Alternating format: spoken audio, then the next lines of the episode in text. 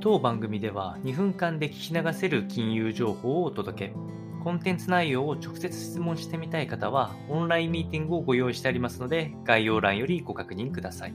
本日のテーマは、アメリカでは全人口の半数余りがすでにコロナ感染済み、えー、という話をしていきたいというふうに思います。このお話は、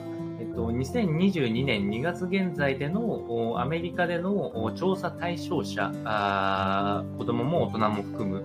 えー、ところの新型コロナウイルスへの感染経験があるかどうかっていうのを血液サンプルで調査をしていくということをやったそうです。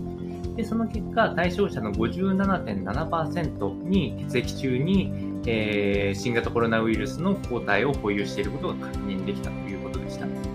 えー、つまり半数以上の方が1回はコロナに感染をしていて、で生存して、えー、抗体を持っていくということになりますので、おおむね、えー、結論としては集団免疫を獲得したのではないかというのは、ここから結論付けると思います。